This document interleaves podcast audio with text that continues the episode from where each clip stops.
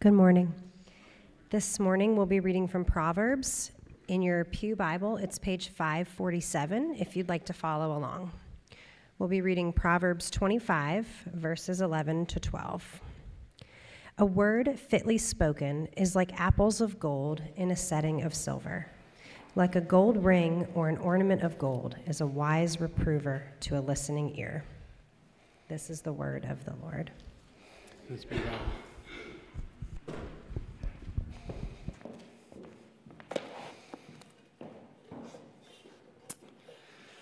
So today we are back in Proverbs. We were there a little bit briefly, a quick jaunt in Proverbs. Uh, I think it was back in the end of August. And here we are in another part of Proverbs, in the sayings portions, hence our text today is so small, just two, two verses. Um, here's, here's why we're here in this text. You live in a world that is saturated with words. Uh, in the mid-fifteenth century, the German goldsmith Johann Gutenberg was credited to invent the printing press, uh, which boasted the ability to print upwards of three and a half thousand pages per day. Words became published at a broader scale. And from Gutenberg to Zuckerberg, Zuckerberg the publication of words has constantly been on the rise. Today, uh, words have been, become increasingly prolific. Uh, the three hundred fifty million plus uh, users on Twitter, now called X, are allowed to publish twenty-four hundred posts at two hundred eighty characters per post, which is a ton of words per day. Now, notice I'm only addressing published words so far. That doesn't include all the, all the words spoken in a given day by all the people around the world. Uh, it's been noted that and argued that the average person speaks somewhere between seven thousand and twenty thousand words per day.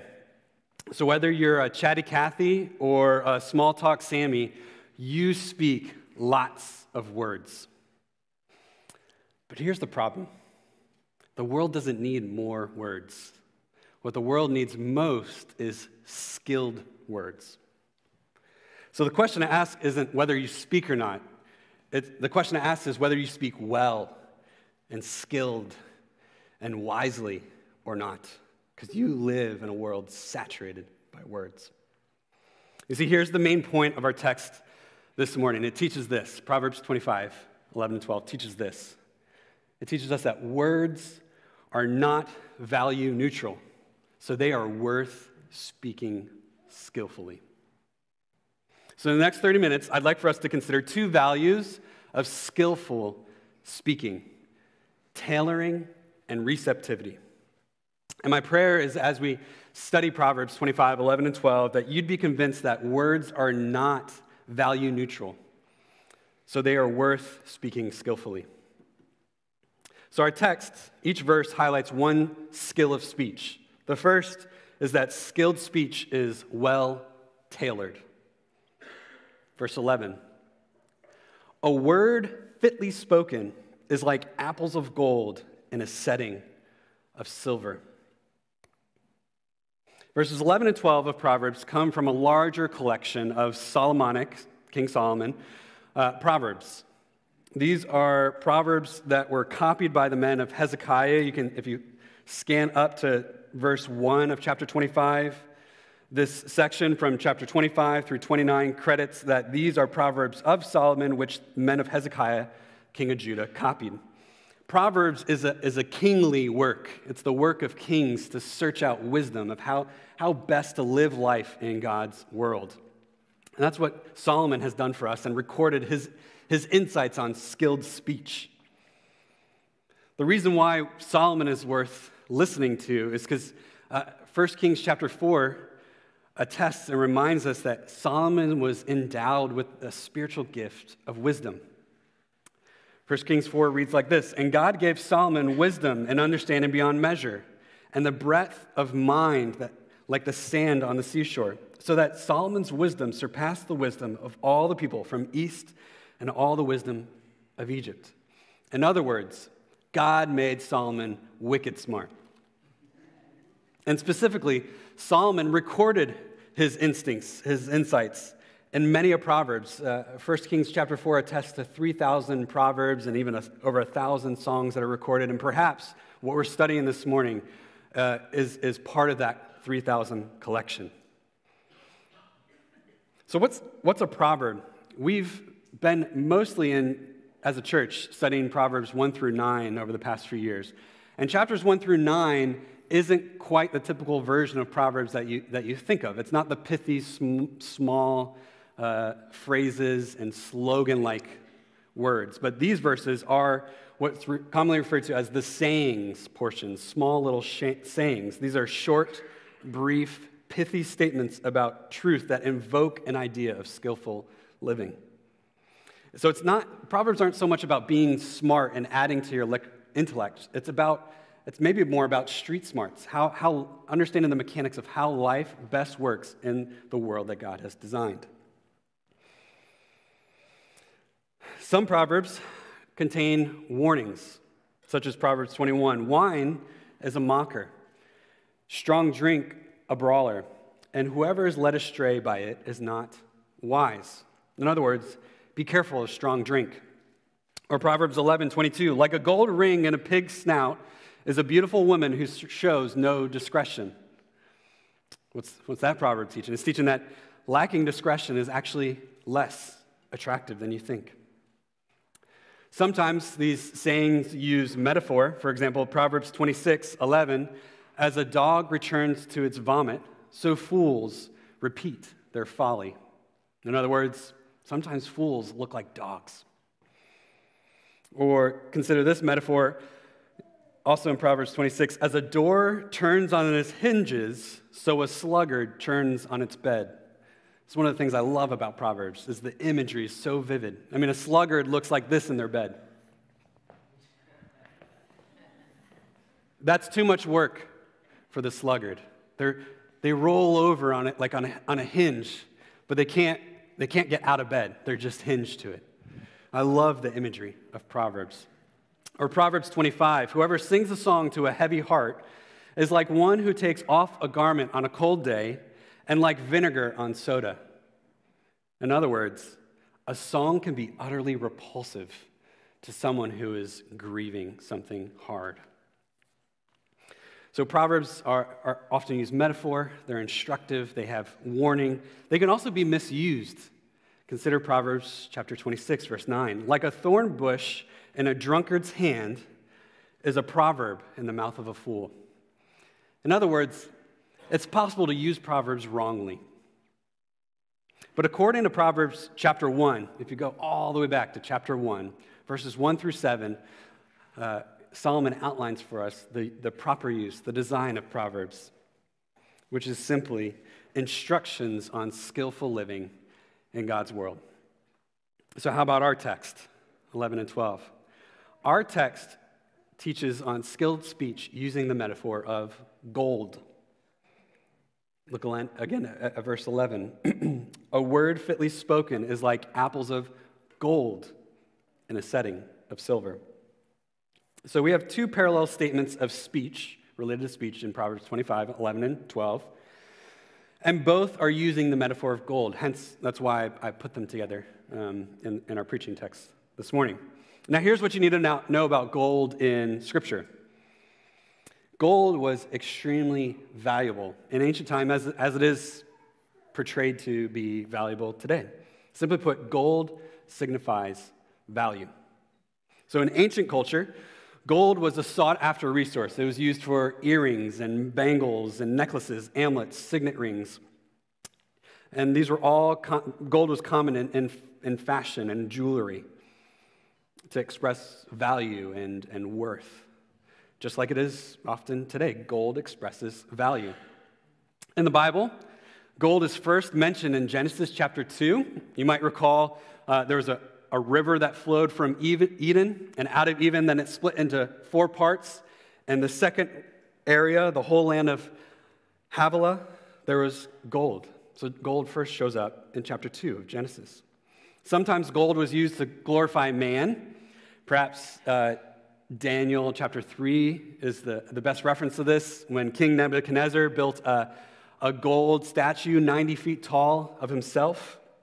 Or in Exodus thirty-two, when Israel famously uh, molds their own golden calf. So gold can be used to glorify man in the Bible, but gold is also used to glorify God in Scripture. Think about the tabernacle and the temple.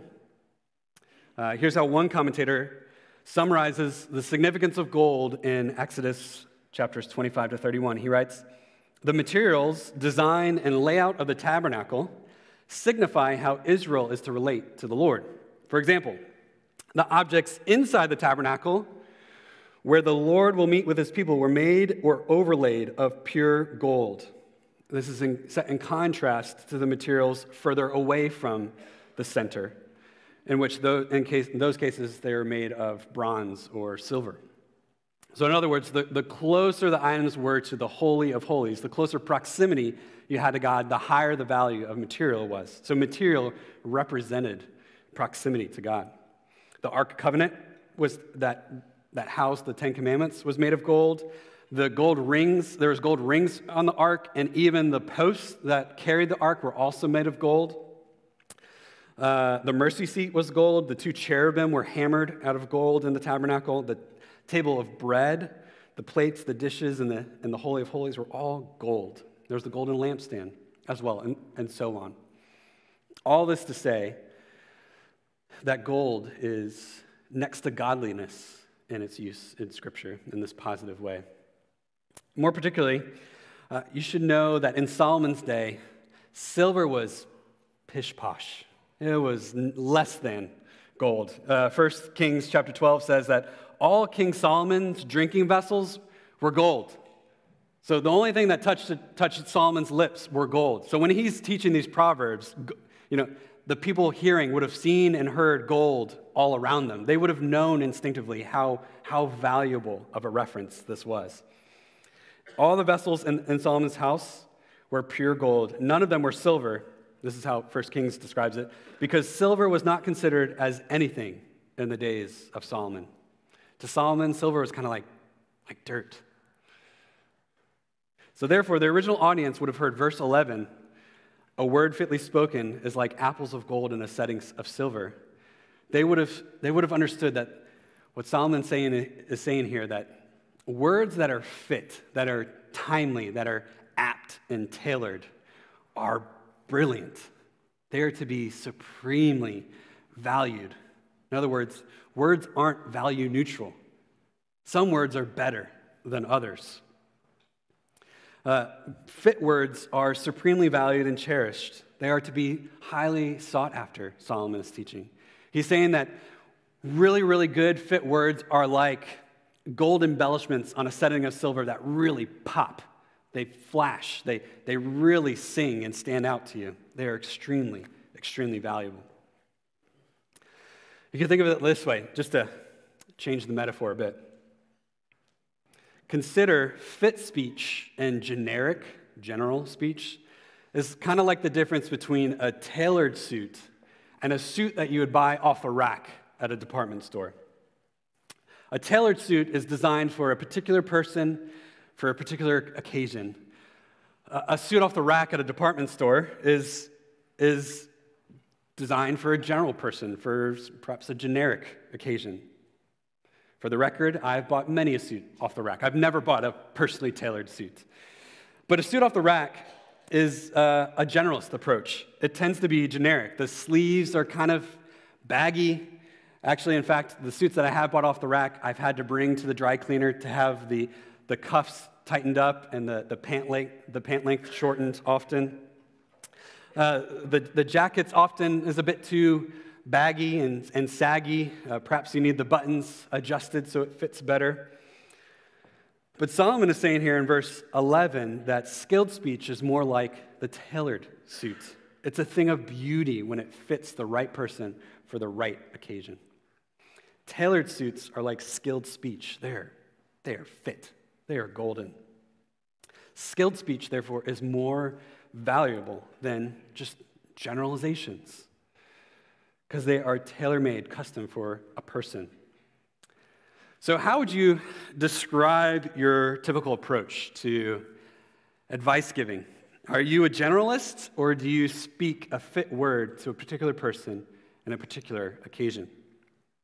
Do your words have a more generic department store off-the-rack feel to them, or are they fit and fine-tuned to a certain person? Do you tend to speak in cliches? Do you tend to give advice, the same advice for sort of every occasion, sort of the same adage, a one-size-fits-all approach to your advice giving? For example, uh, are you someone, when, when someone comes to you with a struggle of sin, are you someone that just replies, ah, just have faith, sister? Or when someone comes to you with suffering and you still just reply, just have faith? Or when someone comes to you with their fears and your sort of generalist approach, the thing that, that advice that comes to mind once more, still, ah, just have faith. Or when someone shares something really, really exciting with you and they still respond, ah, just have faith. I'm overstating the point. But you know the feeling when someone comes to you in the midst of grief or suffering or sin or encouragement and excitement, and you just kind of feel like you don't know how to respond. This one-size-fits-all approach just isn't as valuable as honing the skill of a fit word for a certain occasion, for a certain person. Or when someone just experienced some kind of suffering and you have the department store kind of approach, and the only thing that comes to mind is Romans twenty-eight. You know, now remember, God works all things for the good of those who love him, and that's, that's your first response to suffering. And, and internally, you're like, ah, I know, I know I can say something perhaps more fitting to the occasion, more nuanced, but that's the thing that comes to mind, and I, I kind of feel stuck. This is departmental speech. But skilled speech is well-tailored. For example, when someone shares their fears with you, skilled speech might say, you're going to be okay, when the context is that you, you just know someone needs a little bit of reassurance. Or when someone else shares their fears with you, skilled speech might say, that scares me too, knowing that that person, what they need to hear is a companion in the fear, that someone actually acknowledges the fear right along with them. Same presenting problem, fear, fear. On one occasion you say, it's going to be okay, because you know the person just needs a little, little bit of reassurance. The other person sharing their fear, perhaps the context more means Uh, and necessitates a fit word of, that scares me too. They need affirmation. This is what tailored speech looks like. But not only is skill, skilled speech well-tailored, according to verse eleven, but here's my second point. Skilled speech is well-received. Verse twelve. Like a gold ring or an ornament of gold is a wise reprover to a listening ear. Now, we'll spend less time on verse twelve because we've already focused on the metaphor of gold. So here, let's focus on the differences between verse eleven and verse twelve. First, unlike verse eleven, verse twelve states and brings up two objects of gold rather than one. Verse twelve says, like a ring of gold or an ornament of gold. I think this is Solomon's way of saying and suggesting that verse twelve actually has higher value in skilled speech than verse eleven. The general metaphor, gold, is still highlighting value of speech, of skilled speech. But this time, it's two objects of gold rather than one. So I think, I think Solomon is upping the ante of skilled speech here in verse twelve.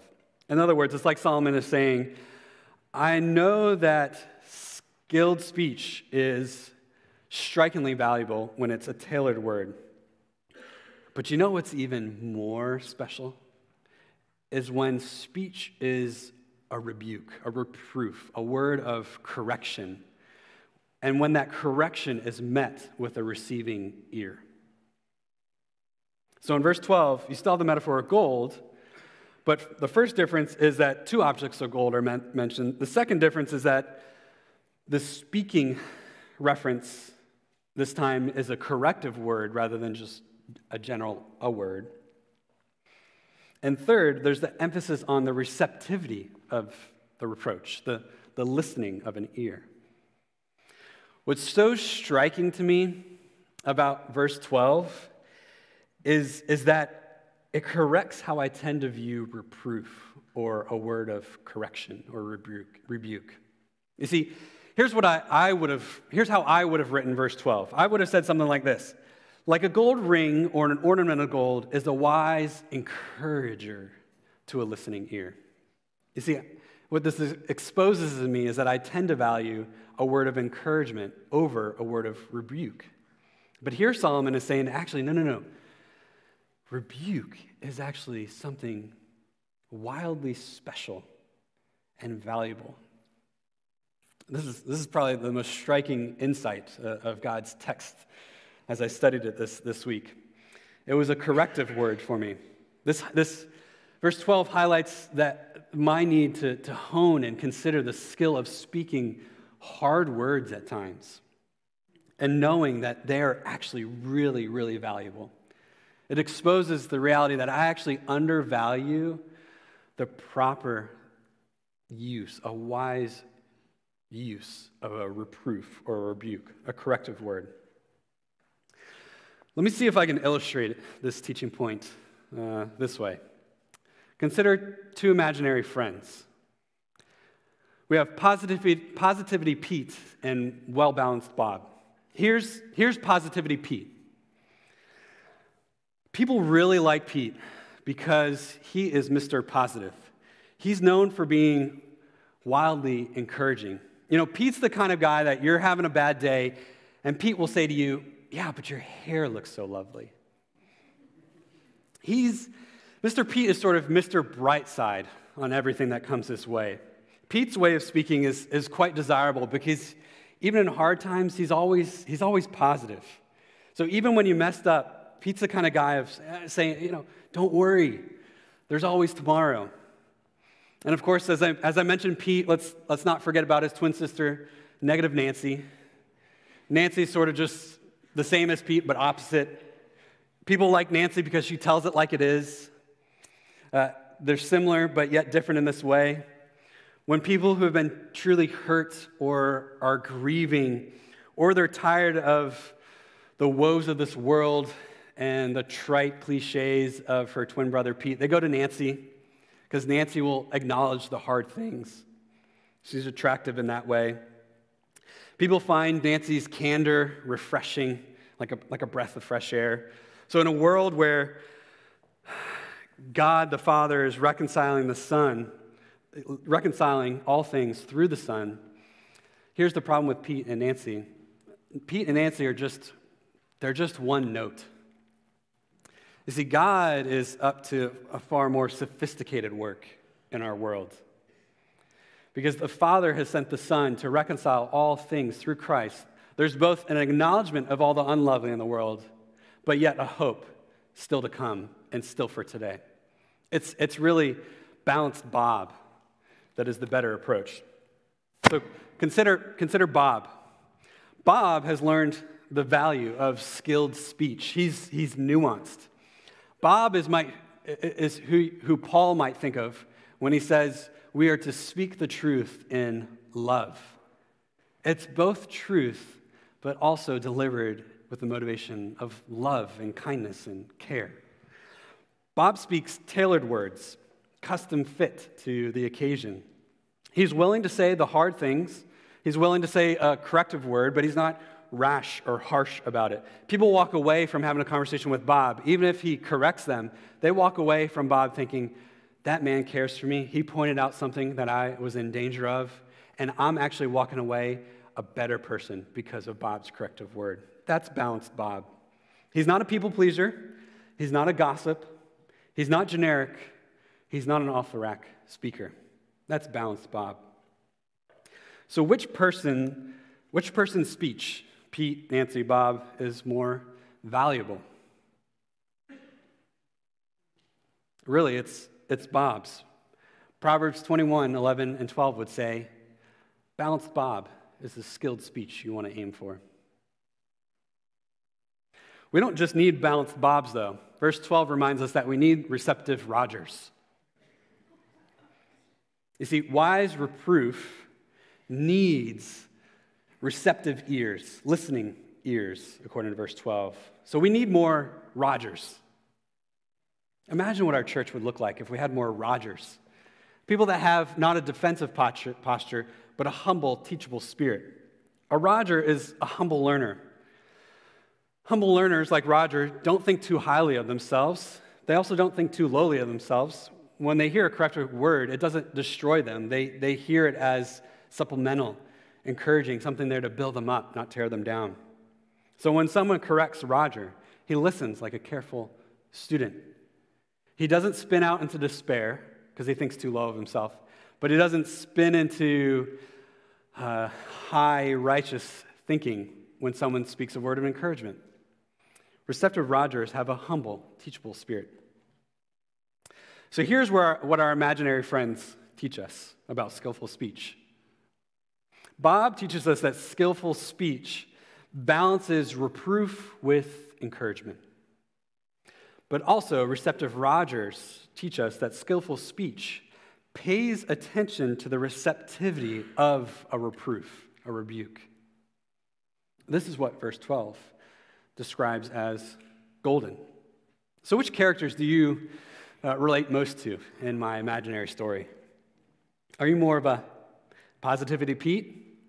Do you think of, people think of you more of a negative Nancy, or balanced Bob, or receptive Roger? Here's, here's what you might maybe should consider this morning. If you're, if you're like me, I'm more the positive Pete. And verse twelve corrects me in, in this way. I need to be reminded that there is a fitting, valuable use of speaking corrective words in God's world. I'm more of a shy guy. I, I, I tend to lean on encouragement more than sharing a corrective word. And verse twelve reminds me that there is a really valuable place for words of correction. And so perhaps I need to bump up the value of a rebu- how I view a rebuke. Some of you might be more of a rebukeaholic. Maybe you need to tone it down a bit. Maybe, maybe words of rebuke in this sense remind you that you need to be more sensitive to Rogers. Not everyone wants to hear your rebuke. And perhaps uh, the, a key application for you is to be reminded that you need to be more attuned to the receptivity of ears. Because a rebuke's just laced everywhere without a consideration of the receptivity of the ear. That's not as valuable as what verse twelve is saying. What's valuable is when rebuke meets a receptive ear. So if you're a rebukeaholic, consider this morning, how receptive are the ears that you're trying to speak to? Now, Proverbs are not promises. So I won't promise you, and Solomon is not promising us, that if you share a corrective word, it will always be met with receptive ears. You know this from experience. It's not a promise, but it is, it is a truth that in God's world, there is a place for rebuke. This is what verse twelve is teaching us. So here's what's at stake. When a, a wise rebuke, re, reproof and rebuke meets a receptive ear, the surprising thing is redemption can happen. Life change happens when a reproof meets a receptive ear. Here's what I mean. Here's, here's an example. When I thought about how have I experienced verse twelve and verse eleven in my life, a word Rob, a former boss, shared with me is what came to mind.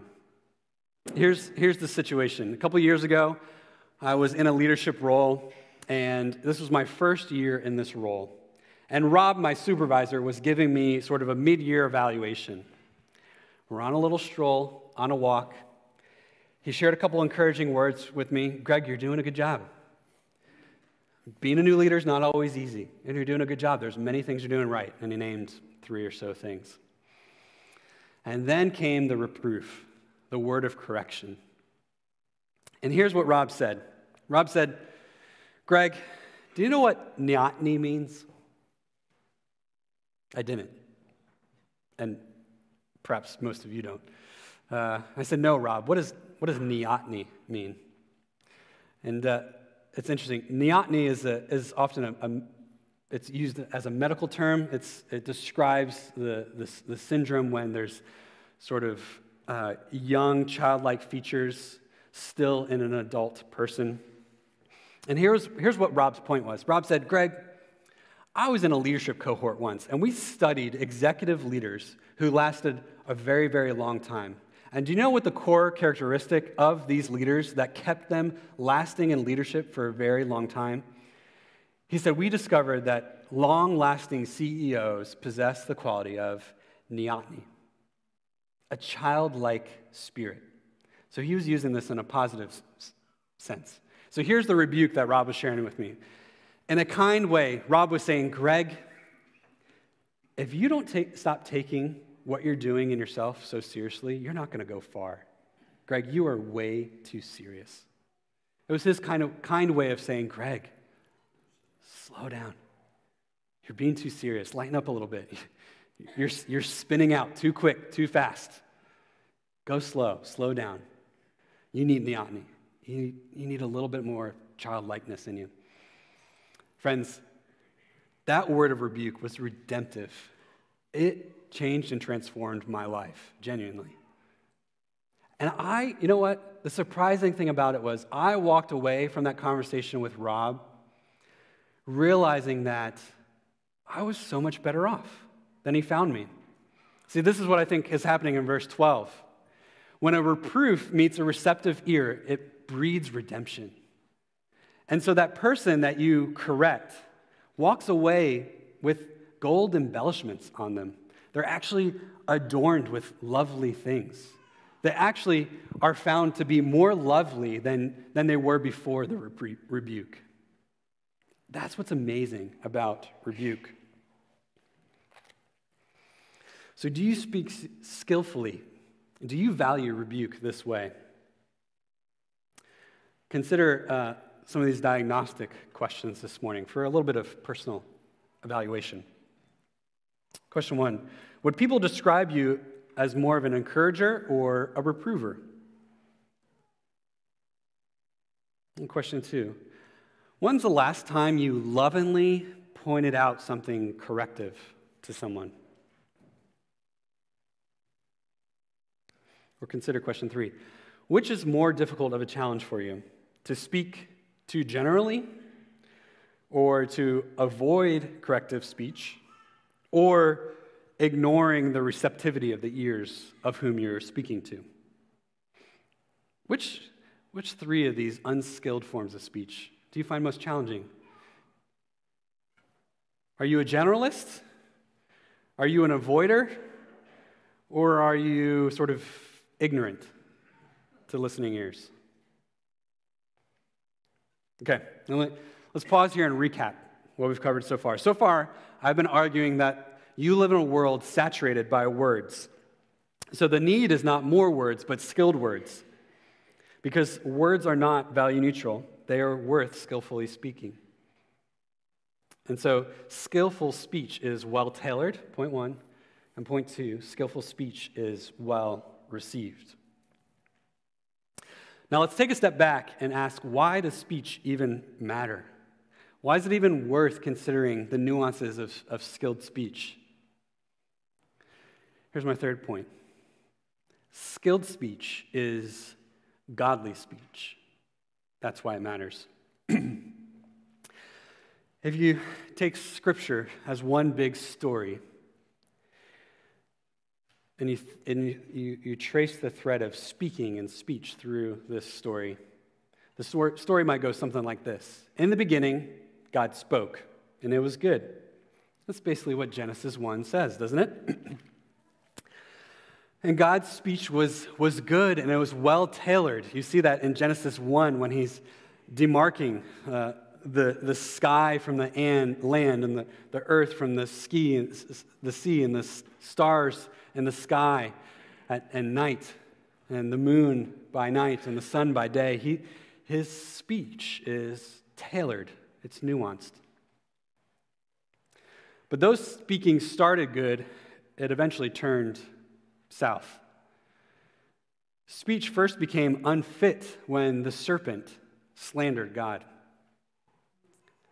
And then Adam and Eve, what did they do? They stopped becoming receptive Rogers, and instead they too started speaking their own words of deception and deflection. She did it. He did it. Crooked speech began. Speaking words of death rather than redemption. The iconic pinnacle of poor speech in the Old Testament might be the Tower of Babel. I mean, what is, what is Babel? Babel is wasteful speech. It's unproductive. It's speech used for ungodly means. The Tower of Babel is sort of the, perhaps an, an icon of unskilled speech used in unredeeming ways. Speech used to, to build man up rather than God up. So what does God do? God graciously confuses their speech, and then he sends these speakers called prophets who are basically reprovers, because God values reproof. He values corrective words when people are in danger or on the wrong track. God sent prophets.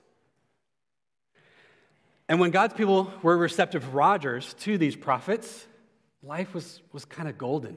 It worked really lovely and well.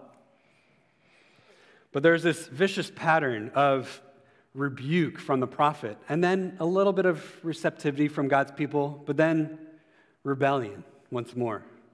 And so the pattern continued. Rebuke, reception, rebellion, rebuke, reception, rebellion, on and on and on and on. But thanks be to God, he sent a once-for-all rebuker. Jesus, the final prophet. Here's how the preacher of Hebrews chapter one describes Jesus. Long ago, at many times and in many ways, God spoke to our fathers by the prophets. But in these last days, so in the here and now, he has spoken to us by who? By the Son. Jesus is the once and for all rebuker. Jesus is skillful in speech. Jesus, in his life and ministry, and the accounts of the gospel, show how skillful his speech is. He spoke tailored words, not departmental, generic, off-the-rack words. He spoke well-received rebukes. He wasn't always, of course, well-received. That's why Proverbs chapter twenty-five, verse twelve is not a promise, but a value. Jesus spoke well-received rebukes. Uh, let's just choose one story to illustrate Jesus' skilled speech. Consider his conversation with the woman at the well. You probably remember it. You're familiar. What happens? Once again, Jesus was traveling from Judea to, Je- to Galilee, from the, from the south to the north, and along the way he has to pass through, by choice, he's passing through Samaria. And it's about midday. It's warm and it's sunny, and he's thirsty. So he goes and sits by a well. He sends his disciples away to go, go pitch, uh, go find some lunch in the village. And here's this woman coming up to fetch some water. And Jesus is there waiting. And now, of course, you know some of the, the cultural context. It wasn't fit for a Jewish man to speak to a Samaritan woman. But this shows and highlights how tailored Jesus' speech was. He was not following the sort of social speech norms of the day, but he wanted to meet this woman with a fit word, a tailored word to her particular situation. Now, after a dialogue on where to find living water unfolds, Jesus moves from skillful speech in the beginning of the conversation to skillful reproof, or a corrective word. You see, when the woman, the woman asks for this water that Jesus is alluding to, that is eternal, that will never make her thirsty again, she asks, what do I need to do to get this water? And Jesus shares this first rebuke. This is from John chapter four, verse sixteen. He says, go and call your husband back to me. Rebuke number one. To which she replies, I, I have no husband. To which Jesus replies, you're right in what you say. You have no husband. The fact is that you have five husbands, and the man you now have is not your husband. Rebuke number two. And do you remember how she responds? She's starting to sense that Jesus is more than just an average Joe. And she's starting to catch on that Jesus is a skilled speaker. Speaker. He's, she's never quite met someone to, who knew her life this way, who, who spoke a tailored word in such a way that it was striking. And so at first, she responds and says, you, you're like a, you're a prophet. There's a bit of divinity in you that I sense, she says. But then they get into the, a little bit of a theological debate on where worship, the proper place of worship, happens. And then the climax comes when the woman says, well, I know that the Messiah is coming, and when he comes, here's what he'll do. He'll be the type of guy who tell, he'll, he'll, he'll explain everything to us. He'll be a really wicked good speaker. And then in verse twenty-six, Jesus says, it's me. The one speaking to you right now is me, which really is rebuke number three, because she didn't recognize who she was talking to. You see, Jesus was peeling back layers of receptivity with three different rebukes. And each rebuke got one step closer to a receptive ear. And the result was remarkable. Do you remember what the woman walked away saying? It was as if she was adorned with gold. Even though Jesus was giving her a hard word, she walked away more lovely, more beautiful, more resplendent because of this hard conversation. You remember what she walked away? It was like she was light on her feet, going back to the village. And here's what she said to the village. She said, come and see the man who told me everything I did. Now, that's not typically what I think about when someone shares a hard word. I don't think, oh, yeah, Rob just called me out. And I want everyone to know sort of the mistakes he just highlighted in my life. But what the text is showing us, and what Jesus in this sort of vignette with this woman at the well is showing us, is that rebuke, falling on receptive ears, leads to lovely, golden redemption. See, that's the power of a rebuke. When it falls on receptive ears, it is redeeming. And I forget this. I wonder if you do too. Skillful speech explains reality. So this is the ultimate goal of, of skillful speech, is to explain reality in tailored, lovely ways that leaves people better off because you brought it up. You see, Jesus tailors his words to the woman at the well. It's fit to the person for the occasion. Jesus is willing to say the hard things, and here it falls on receptive ears. Friends, the story of the gospel, the gospel message, is skilled speech of rebuke. This is kind of, I guess, my, my closing point. Not only is skilled speech well-tailored, skilled speech is also well-received. Point three, skilled speech is godly speech, but more particularly, skilled speech is gospel speech. It's redemptive. That's why it's so supremely valuable. Think about how you became a Christian.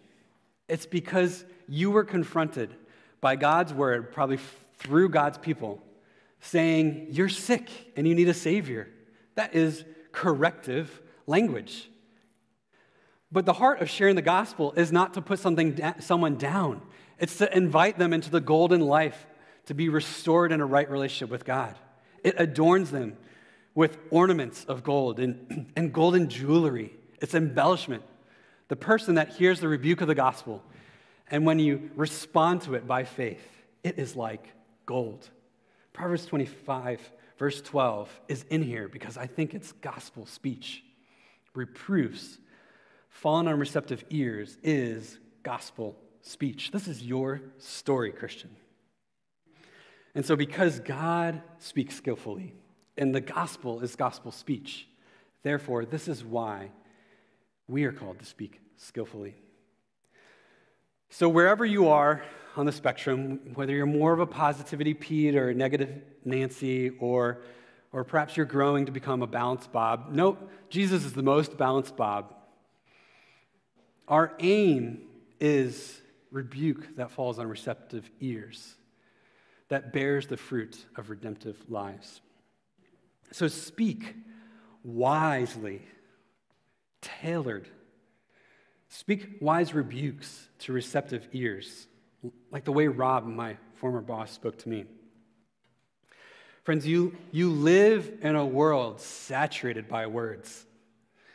And since God is a God who speaks skillfully, you are called to speak skillfully as well. And you, you'll make a mess of it. That's fine. One day, your speech will be so skillful and we'll be surrounded in, in a world laced with gold all around us, and it'll be lovely and beautiful. But until then, it's okay to, to make a mess of things, to try your best at re- speaking less generically, more particularly, and speaking sound rebukes to receptive ears.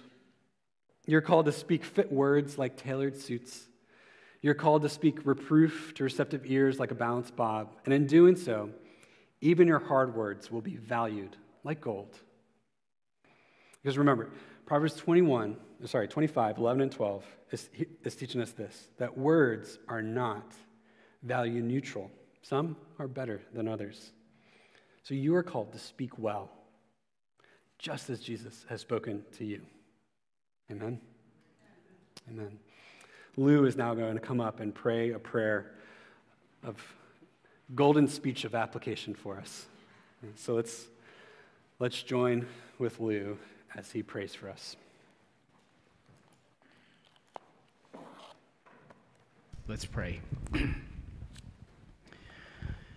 Father, we have heard your word, and we pray that you would open the ears of our hearts, that we would know that the words you speak to us in your word, in the final word, Jesus Christ, are given from you, a loving Father who cares for his children, and that we need your wisdom, your instruction. We need your encouragement, but we need your correction and reproof.